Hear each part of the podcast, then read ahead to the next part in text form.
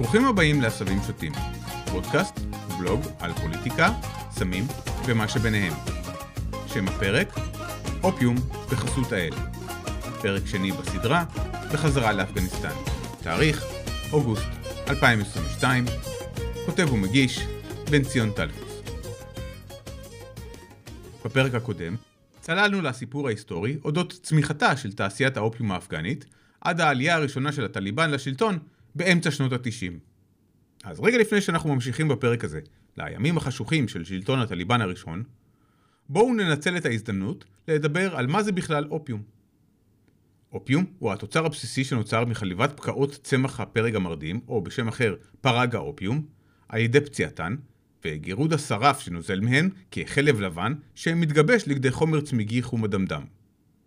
את החומר הזה אוספים ומייצרים מעין עוגות שנקראות אופיום רטוב, הצורה הבסיסית ביותר שניתן לצרוך בה את שרף הפרג, בין אם על ידי לעיסה או ערבובו במזון ומשקאות, כפי שהיה נהוג במסורות רפואיות וטקסיות של תרבויות רבות. את האופיום הרטוב אפשר גם לייבש בשמש, או על ידי בישול בסירים וחביות גדולות. האופיום היבש הוא המוצר הבסיסי שנהוג היה לעשן במקטרות, או גם לערבב במשקאות כחומר מאלחש כאבים. פרג האופיום, הצמח ממנו מופק האופיום, מכיל מעל ל-20 סוגי אלקלואידים, בהם המורפין, קודאין ואוריפבין, להלן קבוצת החומרים האופיאטים. מקור השם אופיום הוא כנראה במילה היוונית העתיקה אפיון, וייתכן שמקור המילה הזו עצמה מגיע בכלל מהיבשת ההודית ומהמילה אפיפנה בסנסקריט.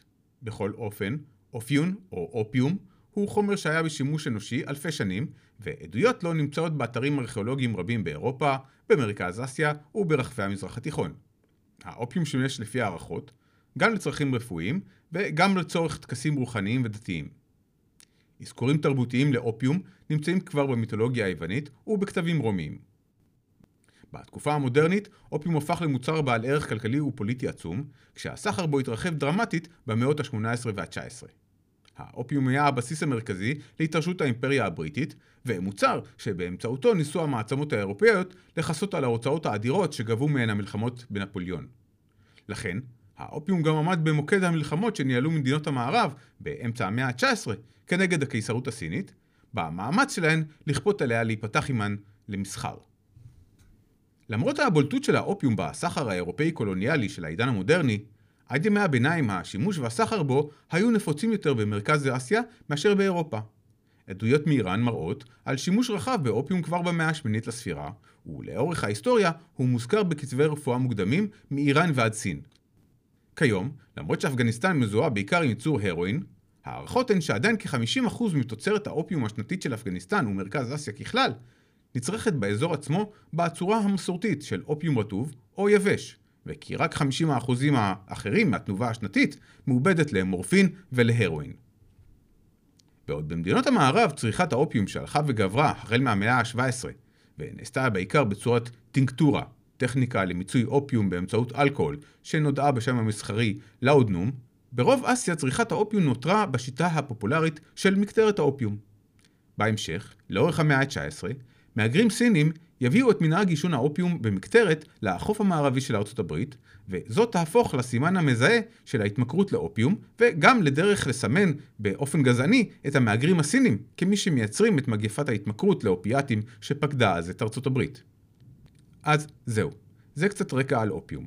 עכשיו בואו נחזור לסיפור של האופיום בימי השלטון הראשון של הטליבן בשנות ה-90, וננפץ את האגדה שתחת שלטונו דיכא הטליבן את תעשיית האופיום.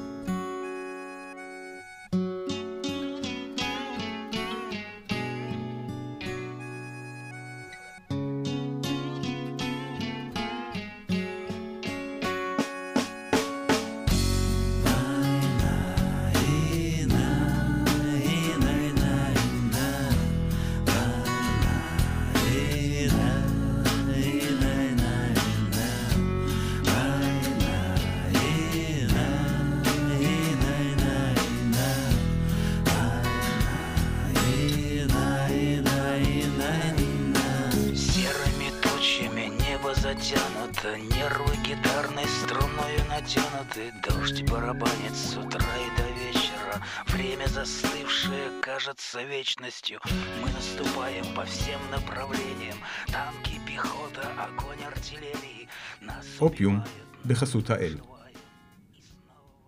את הפרק הקודם סיימתי עם יציאת ברית המועצות מאפגניסטן ב-1989.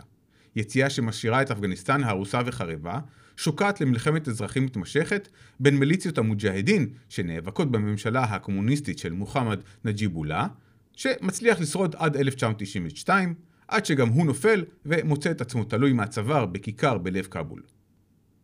נפילת הממשלה הקומוניסטית באפגניסטן לא עוצרת את ההרס. מלחמת האזרחים האפגנית נמשכת בין הממשלה הזמנית, שהן מקימות המפלגות השונות, שמכריזות על אפגניסטן כמדינה אסלאמית, ובין פלג מורד, בראשות מי אם לא, מכרנו הוותיק, גולבודין הקמטאר. כן, כן, אותו ברנש עם אה, תחביב פסיכוטי של שפיכת חומצה בפנים של נשים ללא בורקה. וכאילו כדי להוסיף ולהעריך את הסבל, מלחמת האזרחים מועצמת ומתארכת בזכות הבחישה של כל מדינה באזור. החל מפקיסטן, איראן, הודו, ערב הסעודית ועד מדינות המפרץ. כולן, אז כמו היום, נושאות כנראה ביותר אשמה לטרגדיה האפגנית מאשר ארצות הברית. כל מדינה מאלו תומכת, מחמשת ומממנת את הפלג האפגני המועדף עליה, ומאפשרת את המשך הקזת הדם. כך, לאורך שנות ה-90 נקרעת אפגניסטן במלחמת אזרחים עזה, שרק הופכת את התנאים במדינה לבלתי נסבלים אף יותר, ומעמיקה את התלות בגידול היחיד שעוד אפשר היה להוציא ממנו מחיה סבירה. פרג האופיום. את החלק הבא בסיפור אולי כבר שמעתם. אל תוך מלחמת האזרחים מצטרפת קבוצה קטנה ונחושה של לוחמים אפגנים, שהתגבשה בבתי הספר של מחנות הפליטים בגבול פקיסטן-אפגניסטן. אלו הם תלמידי הדת של המדרסות, בתי הספר, או בשמם האפגני, הטליבן. טליב בפשטו פירושו תלמיד חכם. כמו היום, גם אז, העלייה של הטליבן לעמדת כוח הייתה מהירה וסוחפת. ב-1994, הטליבן כבר משתלט על מחוזות הולדתו, קנדהר והלמנד שבדרום המדינה, ומשם מתחיל מסע כיבושים צפונה, תוך שהוא נתמך על ידי פקיסטן. בתוך שנתיים מצליח הטליבן עם הרבה עזרה פקיסטנית להשתלט על כשני שליש משטח אפגניסטן ומגרש את שארית המיליציות הלוחמות צפונה. אלו מתגבשות למה שנודע אחר כך כברית הצפונית, בת הברית העתידית של ארצות הברית לגירוש הטליבן.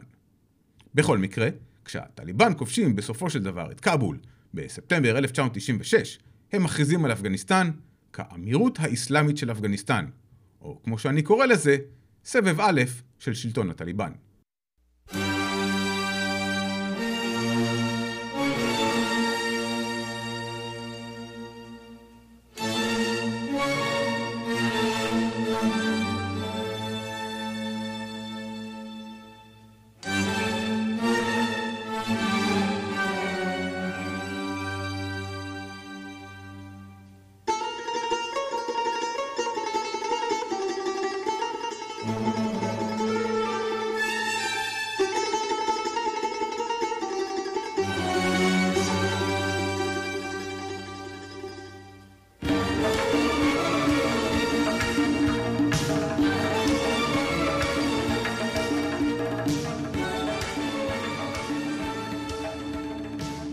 זוועות סבב א' של שלטון הטליבן בטח כבר שמעתם די. עניין די ידוע שמתחיל בהחלת חוקי דת נוקשים לפי פרשנות רדיקלית של השריעה, ההלכה המוסלמית. חוקים אלה כוללים איסור גילוח על גברים, ובעיקר חוקים, כלומר פשעים, נגד נשים, שאוסרים עליהן יציאה מהבית, לעבודה וללימודים, או יציאה בכלל ללא ליווי של גבר. מי שהואשמה בהפרת החוק, מצאה עצמה לא אחת כאטרקציה מרכזית במופעי בידור להמונים באצטדיונים חרבים, שבהם סקלו למוות באבנים נשים שהואשמו בניאוף. וכן, לפעמים להאשים אישה בניאוף ללא עדות אמיתית, הייתה סתם דרך נוחה לבעל להיפטר מאישה שמאס בה. אבל לצד כל אלו, הטליבן, כשלטון החדש, היה צריך לטפל גם בסוגיה מורכבת נוספת שהתנגשה עם התפיסה הדתית. אני מדבר כמובן על תעשיית האופיום, שהפכה למקור הפרנסה הכמעט יחיד באפגניסטן. כאן הקיצוניות הדתית של הטליבן כבר הייתה קצת יותר גמישה במפגש עם המציאות. הטליבן, בדומה לשליטים קודמים של אפגניסטן, התייחסו לגידול אופיום ולסחר בהרואין כחלק מהג'יהאד וכאמצעי למימון שלו. אבל גם לאחר שעלו לשלטון, הטליבן הבינו שללא ההכנסות ממיסוי על תעשיית האופיום, היכולת שלהם לעמוד במאבק מול הברית הצפונית, היריב הפנימי הגדול שלהם אז, תיפגע משמעותית. התבוסות החוזרות שספגו באותה עת בקרבות על העיר מזאר א-שריף רק הגבירו את התלות שלהם באופיום ואף יצרו מתיחות ופיצול בהנהגת הטליבן. בעוד מועצת קנדהר השמרנית של המולה עומר שאפה לסגירות מוחלטת ואכיפה נוקשה של חוקי הדת, המועצה המתונה יותר יחסית בראשות המולה הרבני שישבה בכאבול, שאפה לקדם יחסים דיפלומטיים עם חלקים מהקהילה הבינלאומית. רבני ראה את היחס לאופיום לא רק כעניין של חוקי דת, אלא גם ככלי דיפלומטי לסחור בו מול המערב, בתקווה שבאמצעותו ישיג הכרה בינלאומית בשלטון הטליבן. את המולה עומר זה פחות עניין. הוא רצה שפשוט יצייתו לדברי האל. הבעיה הפנימית של הטליבן הייתה שאופיום, פרט להיותו כלי למימון הלחימה בברית הצפונית וכלי למשא ומתן דיפלומטי, גם היה, או אפילו קודם כל בעיקר היה, כלי פוליטי פנים-אפגני שבאמצעותו קנה הטליבן בריתות ושקט פוליטי מול פלגים שונים בתוך הארגון עצמו. כדי למנוע מהפלגים השונים בטליבן להתפצל, ואולי חלילה לחבור בחלקם לברית הצפונית, מנהיגי הטליבן שילמו סכומים גדולים למפקדי המיליציות השונות, כדי שיישארו נאמנים לטליבן, ולשם כך נדרשו הכנסות האופיום. מעבר לזה, העלמת עין ממעורבות אותם מפקדים בסחר האופיום עצמו, הייתה גם סוג של תשלום פוליטי עבור התמיכה. לכן החשיבות של תעשיית האופיום וסחר הסמים עבור הטליבן הלכה וגברה בפועל ככל שהארגון הלך והתבסס בשלטון.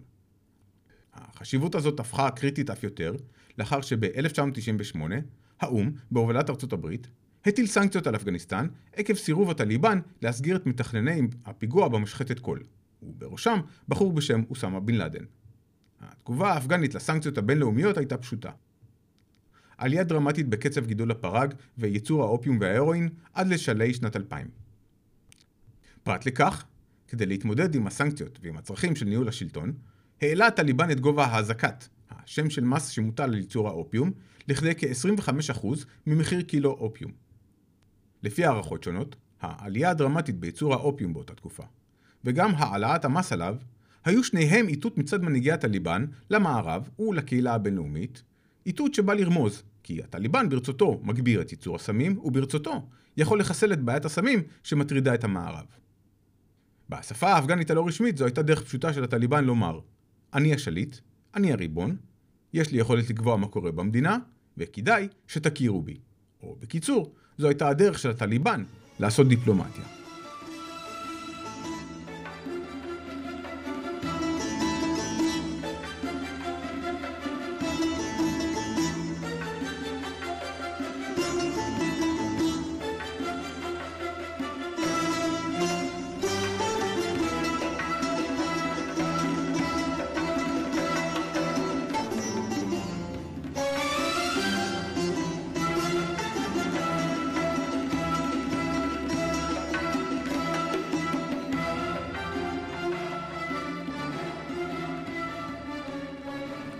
טנגו דיפלומטי בשדות האופיום. כפי שאתם בוודאי כבר יודעים, הסנקציות של המערב לא הביאו את הטליבן להסגיר את אוסמה בן לאדן. מנגד, הסנקציות כן לימדו את הטליבן שבמשא ומתן מול המערב צריך קלפים, וכמו קודמיו, גם הטליבן סימן תעשיית האופיום כקלף דיפלומטי. מרגע שעלו לשלטון, וביתר שאת לאחר 1998, הטליבן תחת המולה עומר, אמיר המאמינים, הציע לאו"ם ובעקיפין לארצות הברית עסקה ישנה ומוכרת. לחסל את גידול הפרק באפגניסטן, תמורת הכרה בינלאומית ולגיטימית של שלטון הטליבן. במצב הזה, תעשיית האופיום הפכה חשובה משלוש סיבות. גם מקור המחיה הכמעט יחיד של האוכלוסייה, גם מקור הכנסות חשוב לטליבן לשם הבטחת יציבות שלטונית, וגם קלף במשא ומתן מול המערב. על קלף כזה לא מוותרים בקלות. לטליבן הייתה סיבה להאמין שהמשא ומתן עם המערב עובד, ושהסנקציות הן רק עיכוב קל בדרך לעסקה. באוקטובר 1997 הושג הסכם בין הטליבן לפקידים ב-UNODC, סוכנות האו"ם לסמים ופשיעה. בהסכם שהושג, הטליבן הסכים לחיסול גידולי הפרק באפגניסטן, בתמורה לסיוע כלכלי מהקהילה הבינלאומית, סיוע שיגיע דרך תוכנית שתסבסד גידולים אלטרנטיביים לחקלאים האפגנים. ההסכם אמנם לא יצא אל הפועל, בעיקר עקב יציאת סוכנויות הסיוע של האו"ם מאפגניסטן, לאחר הסנקציות של 1998, אבל ההסכם לימד את הטליבן שיעור חשוב. אופיום הוא כלי למשא ומתן דיפלומטי. והייתה לטליבן עוד סיבה להאמין במשא ומתן. שכן עוד טרם להסכם שהזכרתי הרגע, הטליבן ניהל קשר חפוז עם ממשל קלינטון, קשר שנגדע ב-1998. בתוך בליל העיסוקים שהעסיק את ממשל קלינטון באותה תקופה, כמו המשברים בבלקן ובים סין, וקידום המשא ומתן בין ישראל והפלסטינים, אפגניסטן די נשכחה מדעת. נשכחה, אך לא נזנחה. למשך שנתיים קצרות, בין 1996 ל-1998, ניהלו דרגי ביניים במחלקת המדינה קשרים עם הטליבן סביב מספר סוגיות. מתוך מחשבה ששלטון הטליבן עשוי להביא לסיום האנרכיה וליציבות פנימית באפגניסטן, באופן שישליך על היציבות האזורית במרכז אסיה. בנוסף, המדינות היחידות בעולם שהכירו בטליבן, פקיסטן, ערב הסעודית ואיחוד האמירויות, מי שהיו ערוץ ההידברות של ארצות הברית עם הטליבן, ציירו עבור ארצות הברית את הארגון כקבוצה אנטי-שיעית, אנטי-איראנית ופרו-מערבית. לכן, לזמן קצר, היה משא ומתן עם הטליבן, ולטליבן לא הייתה סיבה לחשוב שאי אפשר לשוב אליו. וכן, גם שיקולים כלכליים דחפו את ארצות הברית לבדוק קשרים עם הטליבן. חישובים מסחריים אומנם לא היו השיקול העיקרי פה, אבל כמו בהרבה מקרים של מדיניות החוץ האמריקאית, גם פה היו מי שפעלו לדחוף את האינטרסים הללו מאחורי הקלעים. ואולי לא תופתעו לשמוע, אבל גם במקרה הזה, מי שדחפו את מחלקת המדינה לקיים משא ומתן עם הטליבן, היו חברות האנרגיה. ובאופן ספציפי, חברת נפט וגז אמריקאית בשם אונוקל, שפעלה במדינות מרכז אסיה. אונוקל שאפה לקדם פרויקט ענק בשם סנט גז להנחת צינור גז מטורקמניסטן לחוף הים של פקיסטן דרך אפגניסטן. בממשל קלינטון היו מי שחשבו שהפרויקט ישבור את המונופול הרוסי על הובלת גז ונפט מהאזור, וכך ישדרג את המעמד הכלכלי של ארצות הברית באזור, וירחיב את מקורות האנרגיה שלה. כדי לקדם את הפרויקט, הפעילה אונוקל לובי בממשל קלינטון, שמטרתו הייתה קידום רעיון ההכרה בטליבן. אותם חברי לובי אף אירחו ב-1997 משלחת של הטליבן בוושינגטון, שאף נפגשה עם פקידים במחלקת המדינה. עכשיו, אם אתם הטליבן באותה עת, לא הייתם חושבים שמתנהל איתכם בפועל משא ומתן שבו הכל פתוח לדיון, כולל תעשיית האופיום?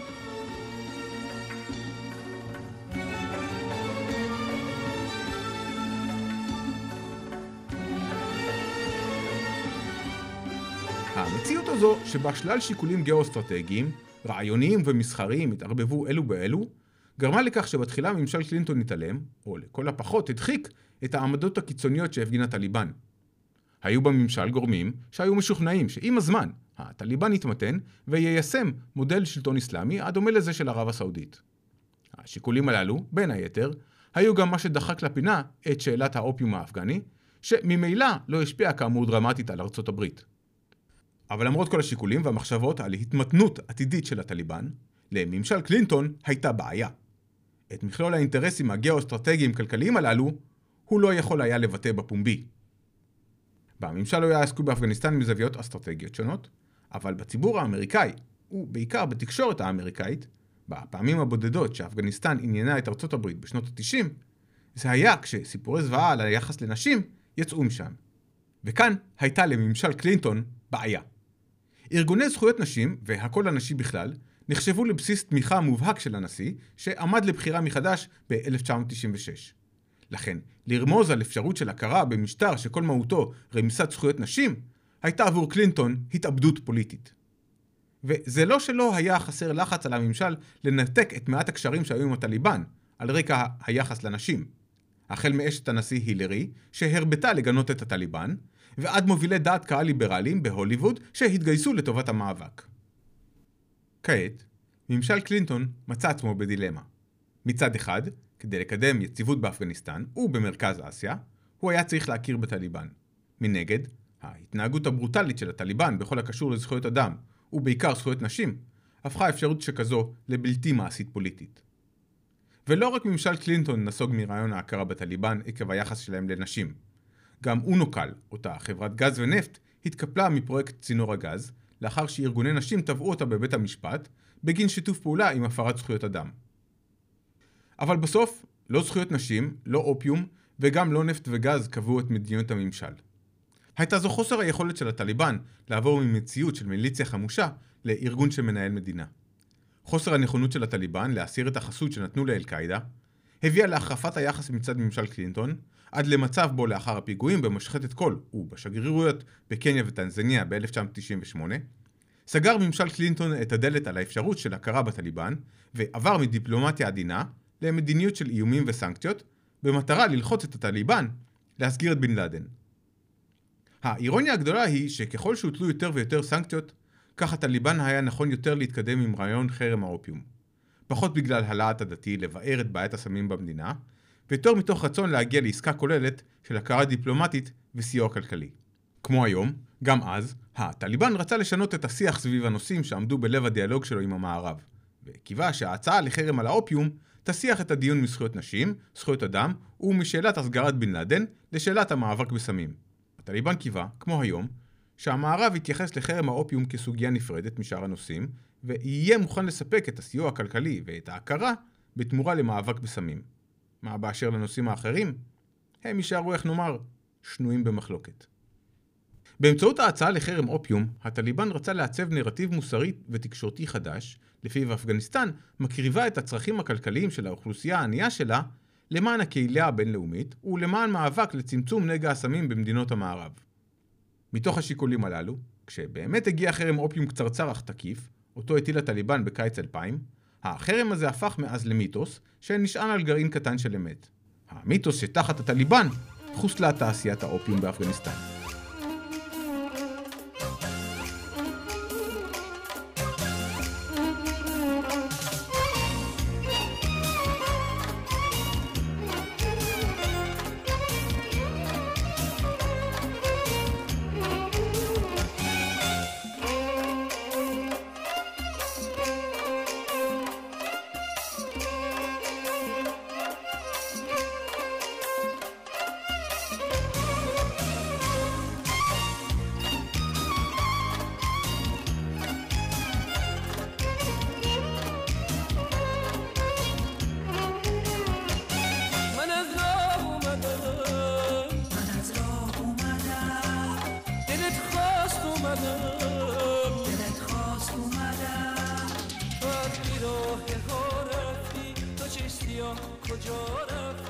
אגדת חרם האופיום הגדול של המילניום.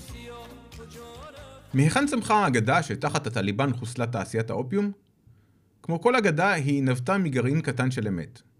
כפי שציינתי, עד שלהי שנת 2000 לא היה חרם על אופיום באפגניסטן. בעצם צריך לדייק, לא היה חרם של הטליבן על גידול אופיום, ייצור וייצוא הרואין. כן היה חרם שכלל חוקים נוקשים ואכיפה אלימה על צריכה ושימוש באופיום, או בכל סם אחר, בידי האפגנים המקומיים עצמם, כחלק ממערכת חוקי הדת הנוקשה שהם הטילו על האוכלוסייה האפגנית. לעומת היחס הנוקשה כלפי צריכת סמים בבית, הטליבן הפגינו גמישות וסבלנות מפליאה בכל הנוגע לייצור ומכירה של אופיום והרואין אל מחוץ לאפגניסטן. וכן, גם את הגמישות הרעיונית הזאת הם הצדיקו באמצעות ההלכה הדתית. את האזעקת, אותו מס על גידול או סחר באופיום, הטליבן ביסס על פרשנות של חוק דתי, שקבע מס סיוע לעניים, סוג של מעשר אם תרצו. לפי האזעקת, כל מוסלמי מחויב לתת 2.5% מהכנסתו לעניים. רק שבניגוד למעשר המקורי, הטליבן גבה באותה עת 20% כמס על זכות לגדל ולסחור באופיום. למעשה, ב-1999, הטליבן תכנן להקים מנהל ממשלתי שיחלק רישיונות לגידול פרג האופיום, ואף תכנן להקים חוות חקלאיות שילמדו חקלאים לגדל אופיום בשיטות יעילות יותר. ואז, ב-27 ביולי 2000 הכל נעצר. המולה עומר פרסם פתווה, צו דתי, שבו נאסר בפועל גידול של אופיום בכל אפגניסטן. הסיבה הרשמית לפתווה, כפי שנימקו אותה באותה עת הטליבן, הייתה הבצורת שפקדה את אפגניסטן בשנתיים שלפני החרם, ושלפי המולה עומר, באה כעונש מאלוהים על גידול הסמים במדינה. זה היה הנימוק הדתי. בפועל, הסיבות היו אחרות לחלוטין, ככל הנראה. מה הכוונה ככל הנראה? ובכן, הסיבות האמיתיות להטלת חרם על מקור הכנסה כה משמעותי עבור הטליבן ואפגניסטן אינן ברורות עד היום. יש הרבה השערות הגיוניות, אבל אין תשובה מוסמכת. פרט לנימוק הדתי, איש מהטליבן לא הסביר מעולם מה היו המניעים למהלך החרם של שנת 2000. הדעה המקובלת, אבל שאינה בהכרח מעוגנת בעובדות, היא שהסיבה לחרם הייתה כלכלית נטו. בהסבר הזה, החרם היה למעשה מניפולציה על המחירים הצונחים של ההרואין בשוק העולמי, מניפולציה שנועדה לאפשר מכירת חיסול של מלאי אופיום והרואין עצומים שהצטברו באותה עת באפגניסטן. לפי ההסבר הזה, אפגניסטן של שלהי שנות ה-90 פשוט הייתה רוויה באופיום והרואין שהצטברו משנים של גאות מתמשכת בתנובת האופיום. ההסבר המורכב יותר הוא שבקיץ 2000 פשוט התלכדו נסיבות שונות שהפכו את הרעיון של חרם אופיום להגיוני ואפשרי עבור הטליבן. איזה נסיבות אתם שואלים? ובכן, תחילה היה כאמור העניין הזה של עודפי אופיום וצניחת מחירים עולמית בשוק ההרואין. זה שכנע את מרבית בעלי הכוח באפגניסטן, שהיה להם אינטרס בתעשיית הסמים, להסכים עם הרעיון של חרם אופיום. אלו שעוד התנגדו, שוכנעו באמצעות הסכמי פשרה, בהם הטליבן שילם תמורת הימנעות מגידול פרג וייצור אופיום. שנית, מבחינת היציבות הפנימית וקריאת תיגר על כוח הטליבן, קיץ 2000 היה זמן טוב להטיל חרם אופיום. סוף סוף, אחרי שנים של מפלות בשדה הקרב, הטליבן הצליחו לכבוש את מזאר א-שריף, העיר הגדולה בצפון אפגניסטן שהייתה מעוז ההתנגדות של הברית הצפונית. בקיץ 2000, לאחר כיבוש מזאר, הטליבן האמינו שהם עומדים להביס את הברית הצפונית לחלוטין, ונמצאים על סף הכרעת המאבק הפנימי באפגניסטן.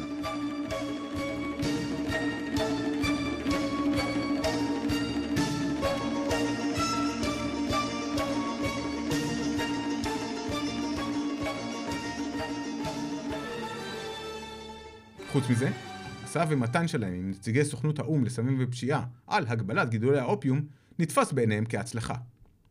בלי הרבה תמיכה ממשית מאחוריהם, אנשי האו"ם, מאינטרסים פנימיים שלהם, הבטיחו לטליבן הבטחות גדולות בדבר סיוע כלכלי ובדבר אפשרות להכרה בינלאומית בתמורה לחרם על האופיום. מול הבטחות כאלו, לטליבן נדמה היה שהולכת ונסללת הדרך להכרה בינלאומית, ושבאמצעות חרם האופיום הוא מצליח לשנות את הנרטיב בדיאלוג עם המערב, ומוכיח שאפגניסטן תחת שלטונו היא מדינה מסודרת וחברה אחראית בקהילה הבינלאומית, ולא מדינה סוררת. מכל הסיבות הללו, בקיץ 2000 היה לטליבן היגיון רב, כלכלי, פנימי ודיפלומטי, לייבש קצת את שוק הסמים העולמי. וחרם אכן הוטל. בתוך חודש, צנח היקף שטחי גידול האופיום באפגניסטן מקצת למעלה מ-82 אלף הקטרים אל מתחת ל-8,000. הצלחה אדירה. לכאורה. בפועל, החרם לא היה כזה דרמטי כמו שזה נשמע. החרם הוטל על גידול צמח פרג האופיום ולא על הסחר בהרואין. על אף החרם, ייצוא ההרואין מאפגניסטן נמשך גם לאחר יולי 2000, והטליבן המשיך לגבות עליו מיסים. זה גם מה שמחזק את ההשערה שהמניע העיקרי להטלת החרם היה הצורך להיפטר ממלאים שהצטברו ולייבש קצת את השוק. אבל המיתוס השתרש, ומאז שלטון הטליבן מוזכר כמודל קיצוני שמוכיח למי שרוצה שאם נחושים לנקוט בצעדים תקיפים אפשר להעלים את בעיית הסמים. אבל כאמור, זה מיתוס, לא מציאות. המיתוס שוכח לספר שחרם האופיום פעל בדיוק כמו דיאטת כסח. יורדים יפה כמה קילוגרמים בהתחלה, אבל עם החזרה לשגרה ושחרור הרסן, הכל חוזר, פלוס כמה קילוגרמים טובים אקסטרה. לכן, כל מה שהיה צריך כדי שאפגניסטן והטליבן יפסיקו את דיאטת האופיום ושתעשיית הסמים באפגניסטן תחזור לשגרה, זה אירוע שובר דיאטה. האירוע הזה הגיע ב-11 לספטמבר 2001, כששני מגדלי התאומים קרסו על עצמם. בפרק הבא, הרפתקאות הדוד סם בארץ הפרג. אתה יכול להוציא את ארצות הברית מאפגניסטן, אתה לא יכול להוציא את אפגניסטן מארצות הברית. פיגועי התאומים היו אירוע משנה היסטוריה, שהתוצאות הטרגיות שלו עדיין נכתבות.